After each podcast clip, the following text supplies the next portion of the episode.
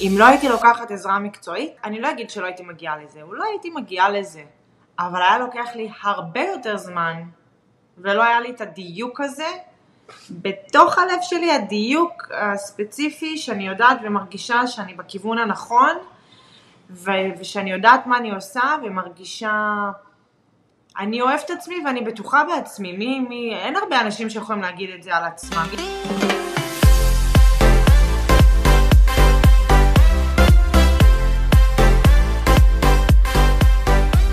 היי כולם, אני דוקטור שלי רווה, מנהלת מרכז קואוצ'ינג לישראלים שגרים בחול. וברוכים הבאים לפודקאסט עפים בחול, הפודקאסט שבו נשתף ונחשוף חוויות של ישראלים שעברו לגור בחול. בכל פרק נשמע סיפור אישי אחר, נלמד על האתגרים של החיים בחול, וניתן טיפים ותובנות מהחוויה האישית. מוזמנים להצטרף אלינו לפרק נוסף. אז היום איתנו אורל, אני קוראת לה אורלה, אבל היא אורל. אז אורל, בואי תציגי את עצמך, אני נורא מתרגשת. גם אני, שלום לכולם, מי שצופה בנו. אני אורל ואני בת 32, שני ילדים 10 ו6.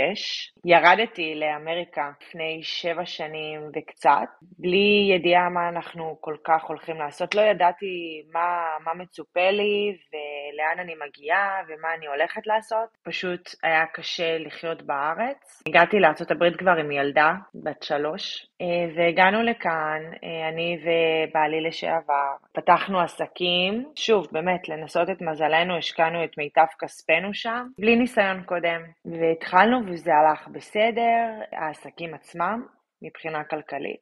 הגענו ליוסטון, טקסס יוסטון.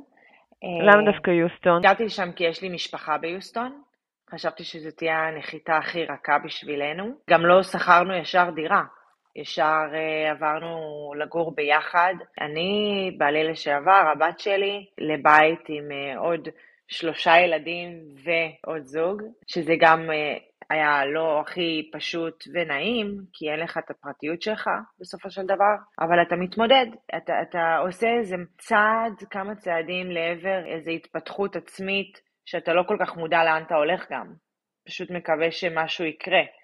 אני לא הייתי עובדת בהתחלה, ואם גם להיות כנה, הגעתי לאמריקה גם בלי אנגלית.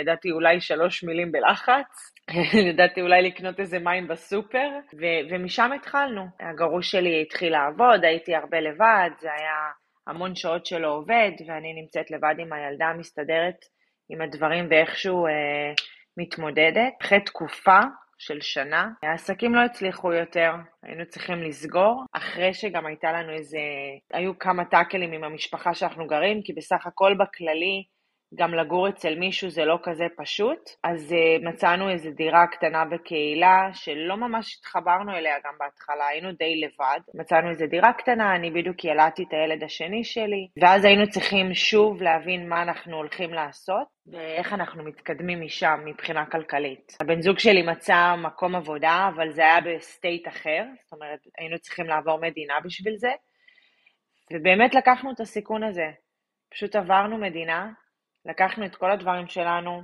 עליתי על המסעית, אני נוהגת על מסעית, יחסית די גדולה שמי חשב בכלל שאני אעשה דבר כזה, אבל זה מה שאתה עובר פה את כל הדברים האלה לבד ובכוחות עצמך, אתה מעמיס את המסעית עם 2 ילדים ומתחיל לנסוע. אחרי 5 שעות הגענו לעיר החדשה, הגענו ללואיזיאנה. הגרוש שלי כבר התחיל לעבוד בעבודה חדשה, ואני ככה עם 2 ילדים, מוצאת בית ספר לבד, רושמת את הילדה שלי לבית ספר, אני עם תינוק בבית, מארגנת את כל הדירה לבד, והאמת, אם ככה לספר על הקשיים הקטנים, אפילו מיטה לא הייתה לנו.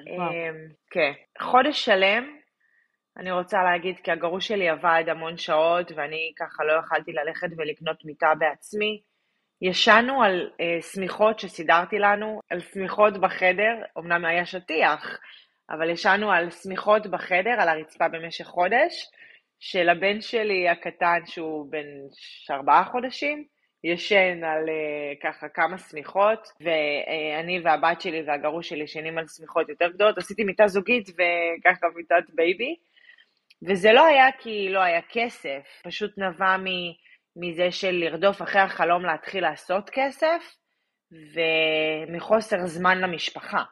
זאת אומרת, אני הייתי לבד עם הבייבי בבית ועם הילדה, והוא היה עובד המון שעות, 11 או 12 שעות ביום בקוסמטיקה, ואני זוכרת כל פעם הייתי רבה איתו, אבל תגיד למנהלים שלך שדי, שאתה צריך מיטה, שיש לך בייבי, בוא נלך לקנות שנייה מזרון אפילו. הוא כל כך פחד על המקום שלו שם, שהוא אפילו לא רצה להתלונן. כי פה, אני מרגישה שפה באמריקה, כולם רואים אותך כדולר. אם אתה לא מכניס את הכסף, או אם אתה עושה קצת יותר מדי בעיות, או מתלונן על משהו, אז אוקיי, יש לך תחליף, ומחליפים אותך מיד ולא מתמודדים איתך. והוא פחד על זה, של וואי, אני צריך לפרנס שני ילדים ואישה, אני לא רוצה להגיד שום דבר, או לבקש שום דבר. אז חודש שלהם ישנתם ככה על... סמיכות. על סמיכות, יאו. עברתם המון בשנה הראשונה. גם עברתם מדינה חדשה. כאילו, נחתם בארצות הברית. הייתם צריכים להצטופף עם עוד משפחה. נכון. לפתוח עסק. ילדת עוד ילד. היית צריכה ללמוד אנגלית. היית צריכה להכיר את כל מההתחלה הכל. שנה שלמה ראשונה של חוויית בדידות מאוד גדולה. את לבד, עם ילדים בבית, מנסה להסתדר. מה בכל זאת מאפשר לא להישבר ולא לחזור? כי זה נשמע מאוד מאוד מאוד מאוד מאתגר. זה מצחיק, זה ממש מצחיק שאת שואלת אותי את זה עכשיו, כי מעולם לא ישבתי וחשבתי על זה, ומעולם, כל 7 שנים האלה שאני פה, 7.5 שנים, אפילו פעם אחת, לא חשבתי על לחזור לישראל, גם בקשיים הכי קשים שלי, גם בגירושים, גם בנפילות, גם שגם נשאר לנו $100 בחשבון בנק, הייתי הולכת לוולמארט עם מחשבון, ומחשבת כמה זה הולך כאילו לעלות לי סך הכל, כי אני יודעת שיש לי רק $100 בחשבון בנק, גם אז לא חשבתי לחזור לישראל, לא יודעת מה החזיק אותי פה.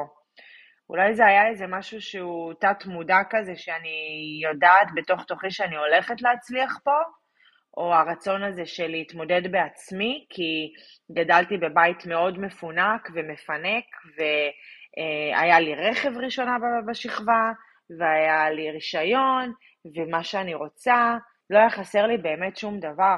גם אחרי שהתחתנתי, ההורים שלי המשיכו להביא לי כספים, ולשלם עליי ולתת לי ולעזור לי, אז אולי הרצון הפנימי הזה של להתחיל להיות עצמאית ולהשתפר בתוך עצמי ולהפוך להיות הגרסה הכי טובה של עצמי, שאף פעם לא חשבתי על זה, אבל באמת, באמת שעד היום לרגע לא חשבתי לחזור לישראל.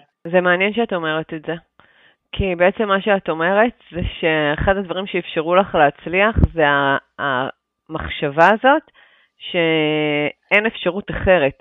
עכשיו את לא הראשונה שאומרת את זה, זה מדהים לשמוע את זה כבר כמה וכמה אנשים שככה באים לכאן ואומרת להם אוקיי, אז מה בכל זאת אפשר לך להצליח? כי יש המון המון קשיים, ואחד הדברים שכאילו מאוד מאוד חשוב לשמוע לדעתי, שאחרים ישמעו, והסיבה שאנחנו עושים את זה וככה מאפשרים כל מיני זוויות ולשמוע סיפורי חיים של אחרים, וזה להבין שזה לא כל היום ללקק דבש, זה לא הדברים פה, אין הצלחה בין לילה, אנשים חווים פה קשיים מטורפים, להיות עם $100 ביד ולחשב זה כאילו קצה, זה מצב קיצוני, זה מצב שרוב האנשים בישראל לא מגיעים למצב הזה. נכון. אם היית בישראל, רוב הסיכויים שבכלל גם לא היית במצב הזה. 100% שלא הייתי, כי... א', היה לי תמיד המשפחה לתמוך בי, ויכלתי להרים טלפון להורים שלי ולבקש מהם כסף. והאמת שגם עשינו את זה פעם, פעמיים שהיינו פה בארצות הברית, אני לא אשקר. באמת הגענו לאיזה מצב שאני לא עובדת עדיין, והגרוש שלי עובד, וזה לא מספיק לנו. אבל הגעתי לאיזה מצב כאילו שאמרתי לעצמי, אני לא רוצה לבקש מהם יותר. אני לא רוצה שהם יתמכו בי כל חיי. ההפך, אני רוצה לתת להם כבר אחרי כל כך הרבה שנים שהם רק תמכו בי ונתנו לי. שם אני היום בכל אופן, ובאמת הסיטואציות שעברתי, אם באמת הייתי יכולה להיכנס לכל סיטואציה הכי קטנה והזויה שקרתה לי ב7 שנים האלה, זה סיפור שאפשר לכתוב די מחזה עליו, כי עברתי בגידה, לא רק בגידה כאילו פיזית, בגידה גם, את יודעת, באמונה שלי באנשים גם, זאת אומרת, אנשים משקרים לך, ואנשים גונבים ממך, מסלפים ומנצלים אותך, ואם אתה לא חזק מספיק ואתה לא דואג לעצמך, כמה שזה עצוב, וזה קורה פה, זה קורה פה. אני הולכת להגיד משהו שלא כאילו יכול לגרום לאנשים להגיד, אוקיי, אז למה לי לבוא בעצם לאמריקה, אם זה המצב הסיטואציה, אבל אני גם אגיד אחרי זה בסוף מה הרווחתי מזה. אני מרגישה שלפעמים אנשים הם מגיעים לפה והם תמיד על מצב הישרדותי. אנחנו לא במדינה שלנו, ואנחנו צריכים להרוויח כל דולר בשיניים, ויש כאלה שמצליח להם ויש להם, אתה יודע, יד אלוהים נגע בהם וזה מגיע נורא בקלות. רוב האנשים, בוא נגיד 90% מהאנשים שמגיעים לפה צריכים לעבוד מאוד קשה כדי להגיע לסיטואציה שהם עם כסף, או שאת יודעת, מצב כלכלי מאוד מאוד טוב, אני אפילו לא אגיד מיליונרים, כי יש פה אנשים מיליונרים ישראלים שהפכו להיות מיליונרים, אוקיי? אבל מאיפה שאתה מתחיל, מהמאוד מאוד למטה. אז אתה מתחבר עם אנשים, אתה מחפש נגיד לדוגמה עבודה. והעבודה פה היא, אנשים מחפשים עובדים שרוצים להתאבד על הכסף. שהם באים והם נותנים 13 שעות עבודה, שאין להם שום תנאים, שהם מפחדים על המקום שלהם. הם ירקו דם כדי להרוויח את $10,000 בחודש. בישראל תכל'ס זה הרבה $10,000 בחודש, אז זה מה שהם מחפשים. מחפשים את האנשים האלה שבסופו של דבר כן חוזרים לישראל, ואז כל הכסף שהם עשו בעצם הוא משמעותי בשקל. אתה עובר ניצול, זה ממש ניצול. על לא לשלם בזמן, ועל הכנסות האלה, ולהגיד לך אתה תקבל יותר ואתה לא מקבל, והם יכולים לעשות מה שאתה רוצה כי אתה לא חוקי גם. אם אנחנו כבר מכניסים את זה. כן, בהתחלה, ברור.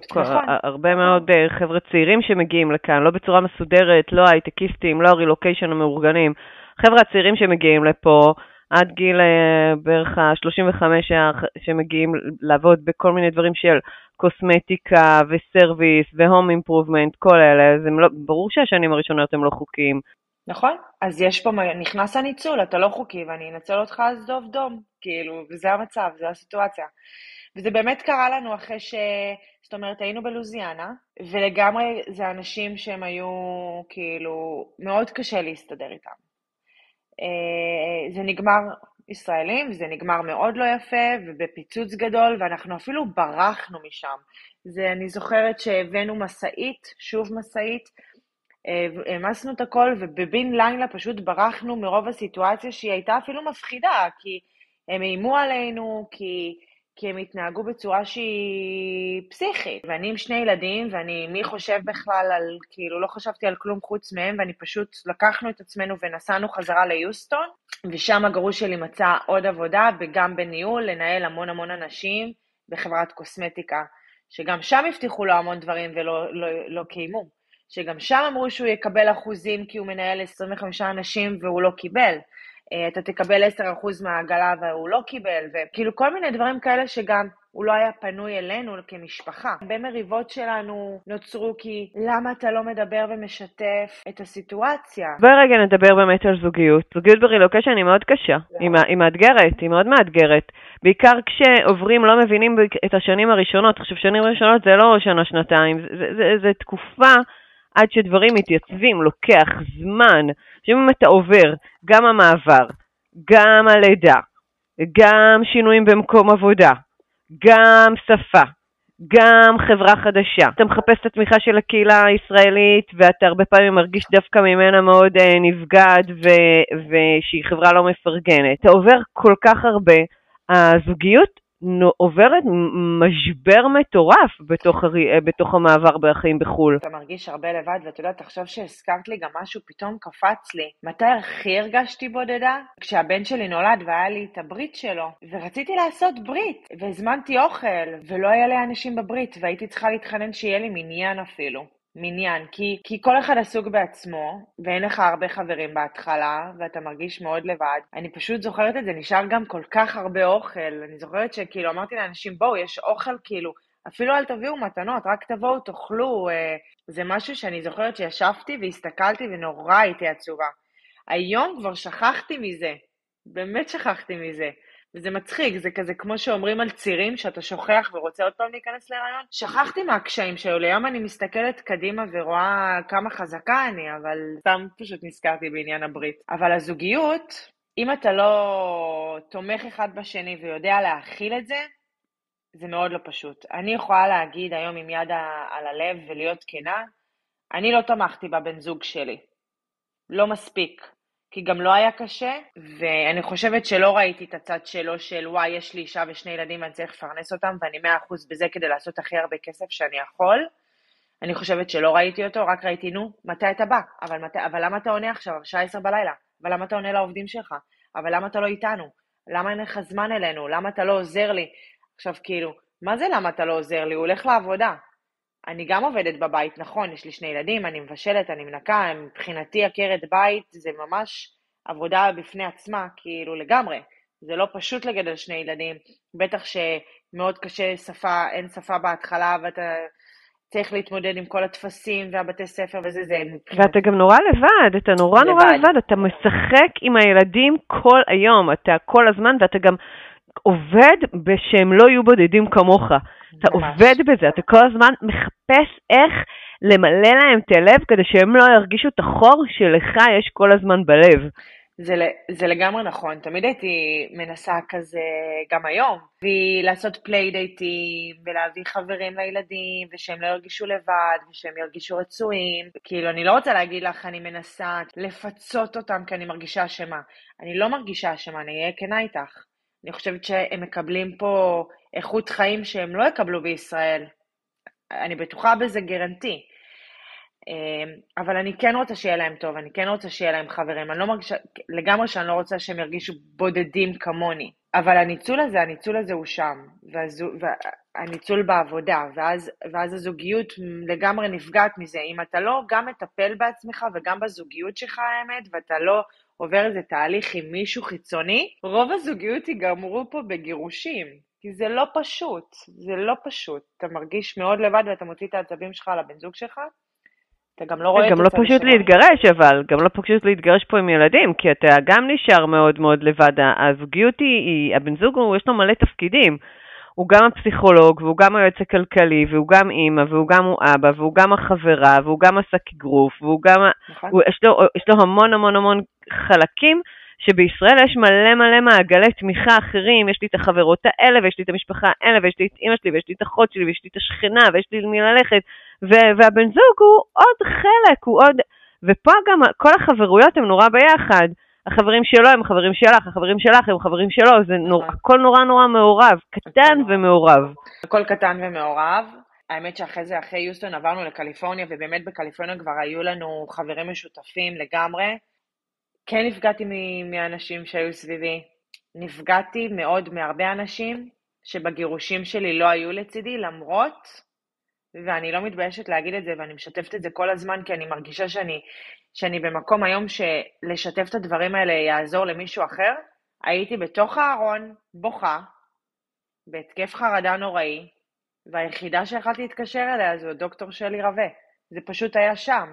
כאילו, אף אחד אחר לא יכל לעזור לי, הוא לא היה שם בשבילי. לא שהוא לא יכל, הם יכלו לעזור לי, הם יכלו להקשיב לי, לתמוך בי, לחבק אותי.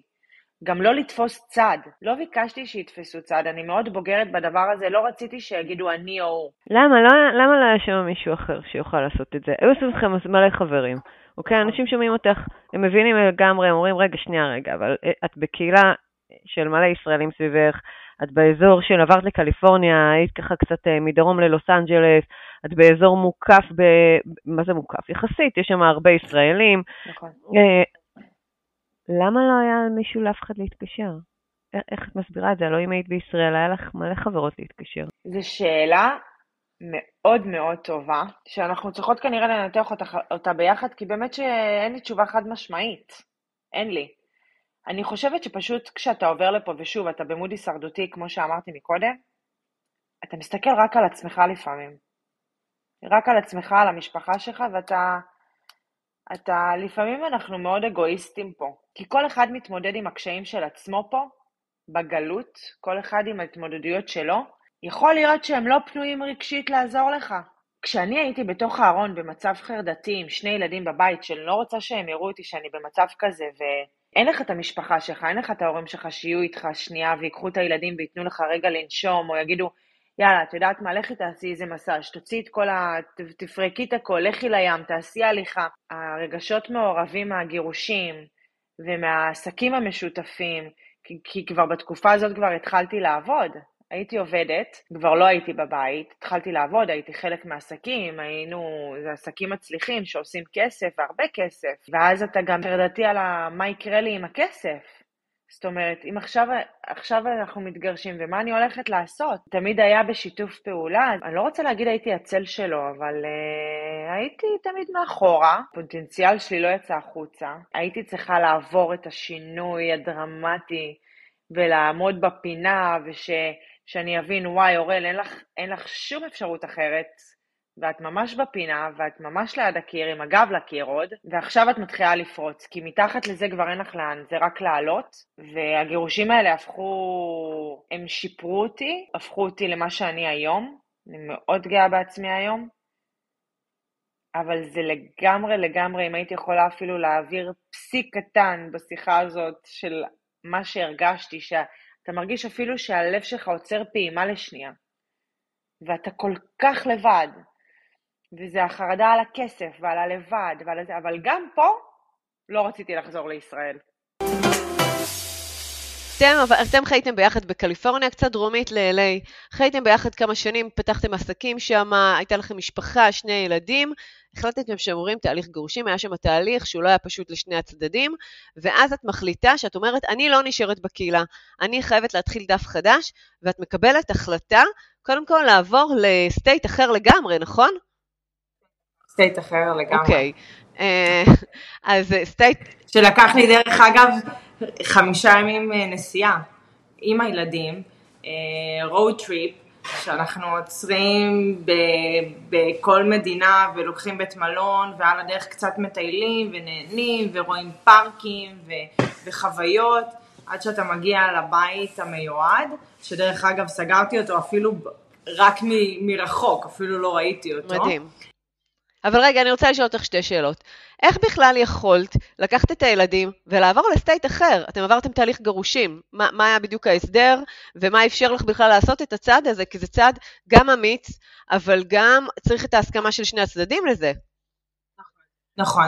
אז פה בנושא הזה זה היה מאוד חשוב לי, קודם כל לשתף אותו. סיפרתי לו הכל עד הפרט הקטן, לאיזה בית ספר הם הולכים ולאיזה בית, והראיתי לו את הכל כדי שהוא ירגיש בטוח ורגוע, אבל יכלתי לעשות את הכל כי כשהתגרשנו, בחוזה שלנו היה רשום שאני יכולה להמשיך ולהתפתח בכוחות עצמי, ויכולה לעשות שינויים, ושהשינויים האלה בהחלט יכללו את הילדים בתוכם, זאת אומרת אני יכולה לעבור לכל מקום, והילדים יהיו ביחד איתי, כי אנחנו יודעים שאני 100% עם הילדים מבחינת גידולם.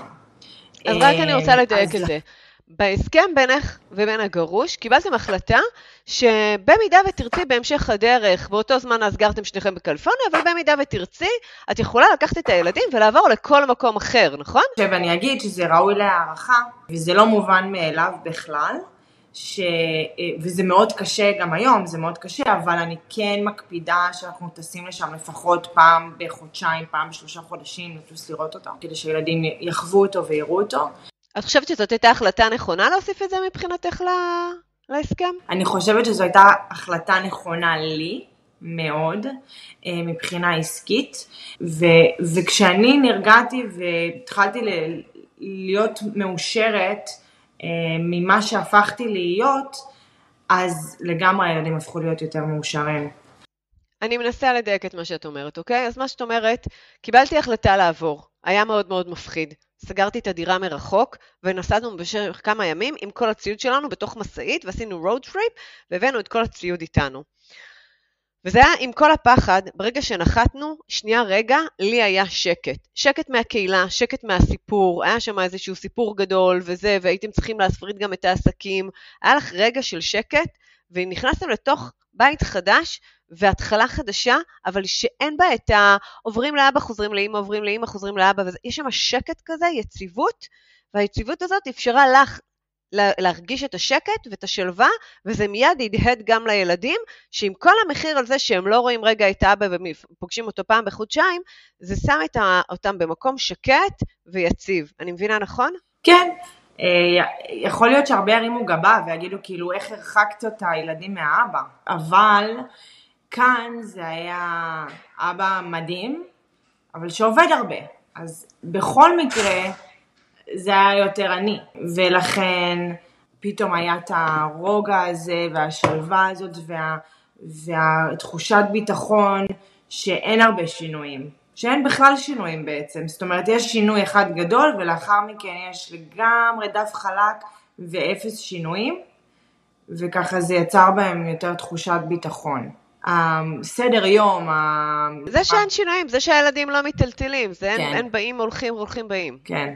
אני גם יכולה לשתף אותך מהמקום האישי שלי, שכשאנחנו עברנו לקליפורניה, ואלעד גרוש עם שני בנים שיש לנו קשרים מדהימים איתם, והם היו באים אלינו פעמיים בשבוע, העובדה שהם לא באו, הלכו, באמת הרגשתי איזשהו שינוי, שהיה בזה גם משהו מאוד מצער על זה שאנחנו לא רואים אותם, ואנחנו כל פעם נסענו כל שנה לכמה חודשים בשביל להיות לידם, אבל מצד שני היה סטייבל, היה משהו מאוד מאוד ישר, לא היו את כל התנודות האלה של השבוע, וממש יכולתי מיד לחוש את זה, שאני בטוחה שכל זוג שעובר גרושים מרגיש את זה ביום יום שלו. נכון, לגמרי. אז אתם עוברים לאיפה? לנשוויל. נכון, לטנסי, לא ממש נשוויל, אנחנו קצת רחוקים מנשוויל, מקום מאוד כפרי, מאוד פרות, סוסים, וזה ממש ממש מקום מאוד רגוע, מאוד משפחתי. אממה, שנורא לא, הם כאילו נורא, שזה עוד משהו בארצות הברית. זה מקום מאוד קטן, מאוד כפרי, מאוד מושב כזה, שהם לא מאוד פתוחים חברתית. זאת אומרת, הם יהיו מאוד נחמדים אליך, והם ידברו איתך, והם יצחקקו איתך, אבל לדוגמה, ואז לעשות, נגיד לדוגמה, פגישה אחרי בית ספר, זה כזה, אוי, אנחנו לא יכולים, כן, לעשות פליידט, אוי, אנחנו לא יכולים היום, אוי, וזה יכול להיות עם אותה אימא, כאילו, חודשיים לנסות לתפוס אותה, וזה לעולם לא יקרה, הפליידט הזה לעולם לא יקרה, כי הם לא פתוחים חברתית בכלל, והנה, אם דיברנו על קהילה שזה כמו מושב, אז זה לגמרי גם אמריקאי, זאת אומרת, אתה יכול גם לא למצוא את עצמך פה, אני יכולה להגיד על, אפילו לא על יד אחת חברים שיש לנו, זה נטו אנחנו משפחה, וזה היה לי ככה טוב ורגוע ושלב, ואת יודעת מה, זה אפילו גיבש אותנו יותר כמשפחה, ויש לנו את הסדר יום, ובבוקר ארוחת בוקר, ובערב יושבים לארוחת ערב, וכולם ביחד, ואין טלפונים, ונורא נורא מסודר ומשפחתי, שאני אוהבת את זה, אבל כן צריך להבין שאתה, שוב, אתה יכול למצוא את עצמך לבד, אבל פה כבר אחרי ההתפתחות שלך, אתה שם לב על מה אתה מוציא את האנרגיה שלך.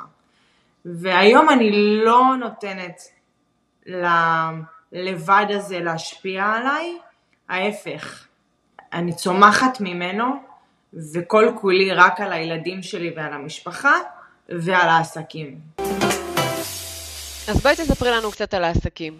עברת לארץ חדשה, עברת למקום חדש, היית צריכה להמציא את עצמך מחדש. הנטל הכלכלי רובו עלייך. נכון.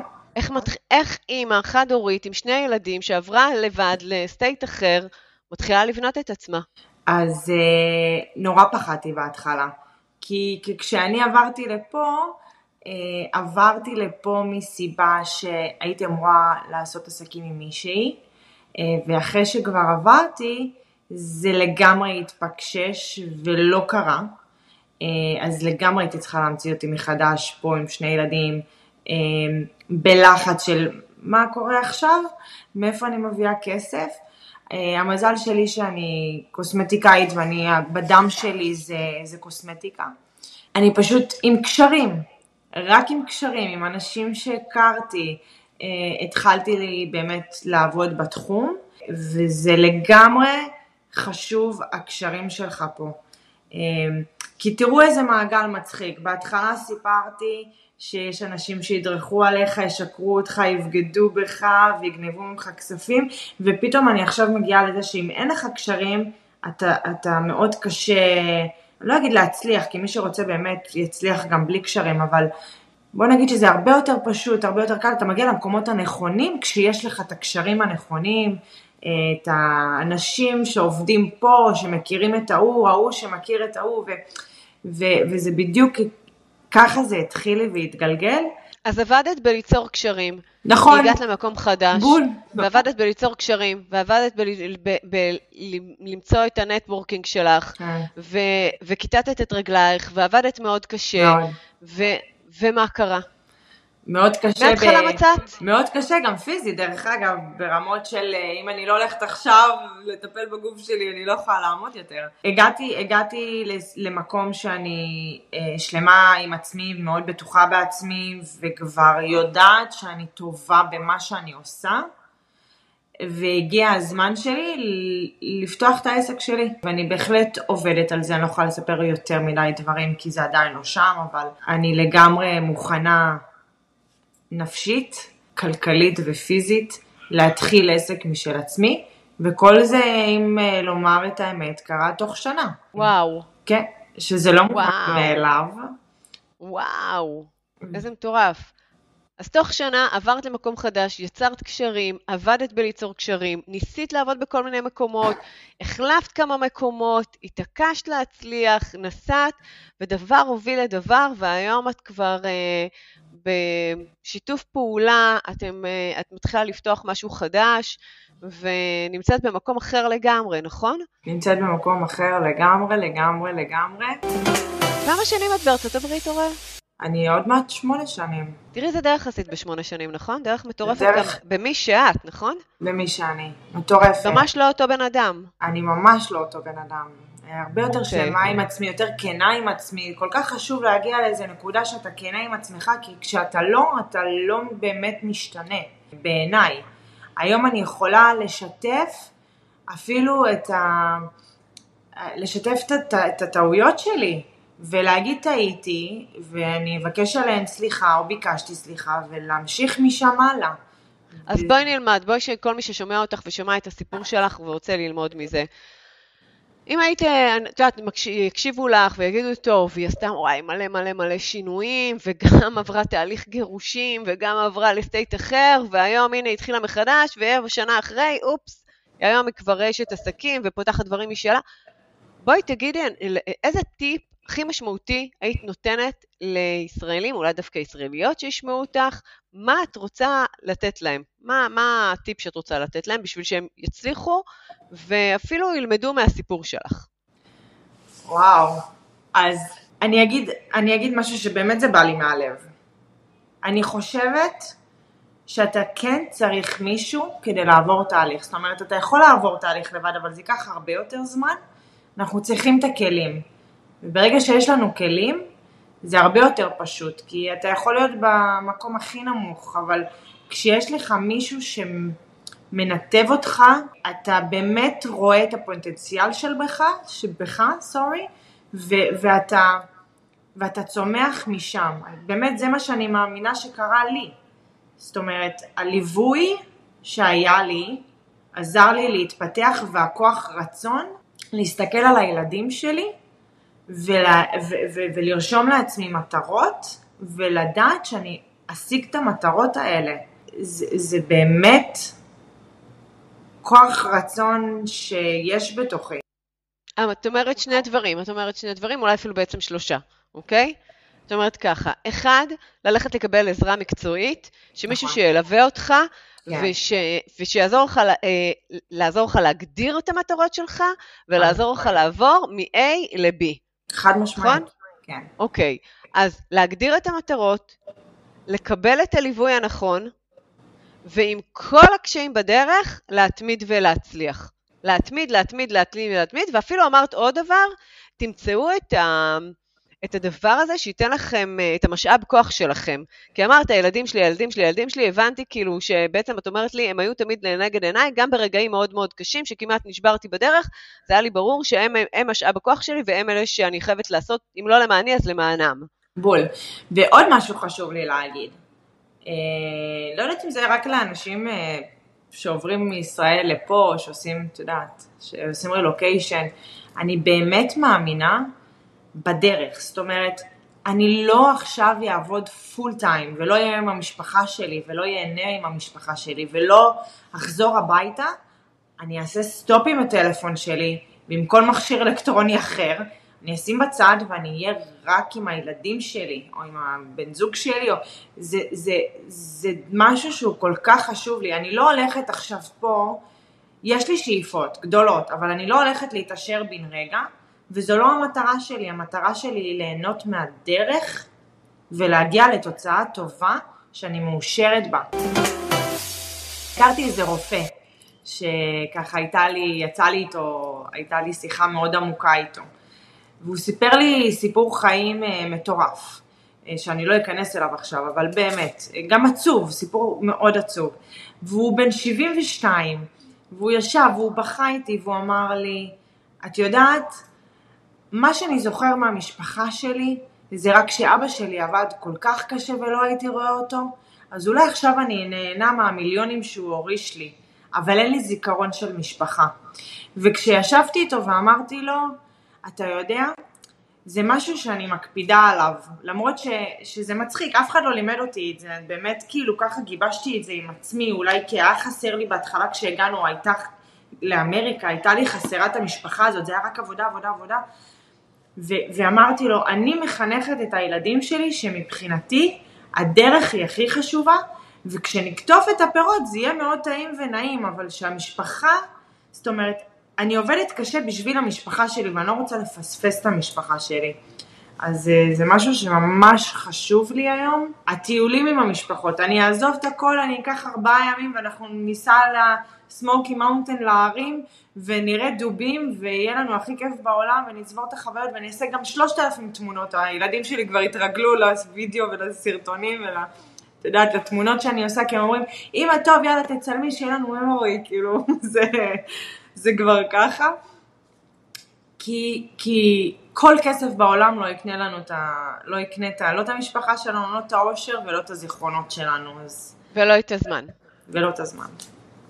נכון. וכסף אפשר לייצר וזמן לא. לא, בהחלט.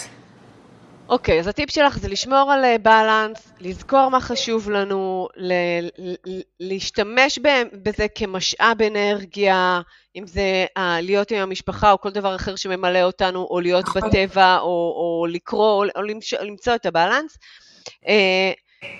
ולהתמיד בדרך, לדייק את המטרות, ולקחת עזרה מקצועית למי שמרגיש... לקחת עזרה מקצועית. אם לא הייתי לוקחת עזרה מקצועית, היה לי לוקח, אני לא אגיד שלא הייתי מגיעה לזה, אולי הייתי מגיעה לזה, אבל היה לוקח לי הרבה יותר זמן, ולא היה לי את הדיוק הזה, בתוך הלב שלי הדיוק הספציפי, שאני יודעת ומרגישה שאני בכיוון הנכון, ושאני יודעת מה אני עושה, ומרגישה, אני אוהבת עצמי ואני בטוחה בעצמי, אין הרבה אנשים שיכולים להגיד את זה על עצמם, יש, אבל לא הרבה, וזה כל כך חשוב לי, כי אני עד לפני 10 שנים הייתי במחשבות אחרות לגמרי, שלא חושבת שאני בכלל משכילה, שאני חושבת שאני מאוד קטנה ובלי ידע, ואני לעולם לא אצליח, ואיפה הייתי ואיפה אני היום, וזה בדיוק מה שאני מלמד את הילדים שלי. והציון, הבת שלי כל הזמן מקבלת לדוגמה 100, והיה ציון אחד שהיא קיבלה 80 והיא חזרה הביתה עצובה. ולקחתי מכל המבחנים שלה את הציון 80 ותליתי אותו על המקרר, והיא אומרת לי, אבל אמא, למה את לוקחת את ה-80 ולא את ה-100? תראי כמה מאיות היו לי. אז אמרתי לה, כי את זה אני רוצה על המקרר, כי זה בסדר לפעמים גם לא להצליח, ואני לא רוצה שתיחסי על עצמך או תרגישי שאת לא טובה מספיק, כי את מבחינתי הכי טובה בעולם, והכי חשוב זה הדרך. הכי חשובה זו הדרך. מקסים, מקסים, מקסים, מקסים, לקחת ולהפנים. אז גם לתת גרייס לדרך ולקבל את העזרה שצריך, ויש באמת, כל פעם אני אומרת, בכל הזדמנות יש מלא אפשרויות, מלא מטפלים, מלא אנשים, מלא שיטות, כל אחד מה שמתאים לו, צריך לבחור את הבן אדם שמתאים לך ומדויק לך ואתה מרגיש שאתה סומך עליו. שאני יכולה לדבר איתך עוד שעות, אבל אנחנו רוצים לסיים. מה עצת הזהב שלך? עצת הזהב שלך לישראלים שעוברים לגור בחול, כדי באמת בסופו של דבר להצליח לעבור את כל האתגרים. לגמרי העצה שלי זה לא לפחד ליפול. לא לפחד ליפול, גם לא לנסות להיות מושלמים, וגם לקחת לדעת שיכול להיות שאתה גם לא תצליח על המכה הראשונה, שזה יהיה תהליך ותקופה, ולא להיבהל מזה. כי בסך הכל הכללי היום, כשאני מדברת איתך, מה שיש לי היום זה experience, זה הניסיון שעברתי, והידע שלי, זה מהאנשים שדיברתי איתם, והכרתי אותם, והקשבתי להם, והפנמתי את זה, וליהנות מהדרך הזאת, מהלימוד הזה, זה משהו שהוא שונה לחלוטין מאשר להיות בישראל, ולמה דרך אגב אמרתי שנשארתי רק עם $100? כי אין לך פה אשראי, זה לא כמו בישראל שאתה נכנס למינוסים ומינוסים ואתה לא מרגיש את זה. יש לך כסף, אתה משלם, אין לך, אתה לא משלם, זה ככה חיים פה. אלא אם כן... אז רגע, אני רק אדייק וככה אסגור את זה. מה שאת אומרת זה לכבד את הדרך. לכבד את הדרך. פשוט לכבד את הדרך, להבין שזה דרך, זה תהליך, צריך לכבד את זה. צריך להבין שזה אין הצלחה בין לילה, וכל הסיפורים האלה, מי שמצליח מהר, גם הרבה פעמים נופל מהר, לכבד את הדרך, לקחת נשימה עמוקה, ולהבין שמי שרוצה להצליח, הוא צריך לכבד את הדרך, וגם ללמוד ליהנות ממנה בדרך. חייב ליהנות מהדרך, אחרת למה באנו לפה? לעבוד קשה ולא ליהנות. לגמרי, לגמרי. אורלה, אהובה ויקרה, תודה רבה על כל הטיפים, המידע, הזמן, כל מה שאת באמת מעוררת השראה על הדרך שעשית, על ההתפתחות האישית, על ההשקעה בעצמך, על האמא שאת, על כל הדרך והאופן שבו לקחת את הדברים והובלת את עצמך. אני בטוחה שהרבה מאוד אחרים ואחרות יכולים לשמוע, ללמוד, להזין ולקחת המון המון טיפים לדרך. המון תודה על הכל. באהבה. תודה רבה לכולכם, תודה רבה לכל המאזינים שלנו, תודה רבה לעורכת עינת מילו. אני דוקטור שלי רווה, מנהלת מרכז קואוצ'ינג לישראלים שגרים בחו"ל. מוזמנים להזמין חברים שיכולים להתראה מהפרק וכמובן להזין לנו בכל הפלטפורמות. נתראה בפרק הבא.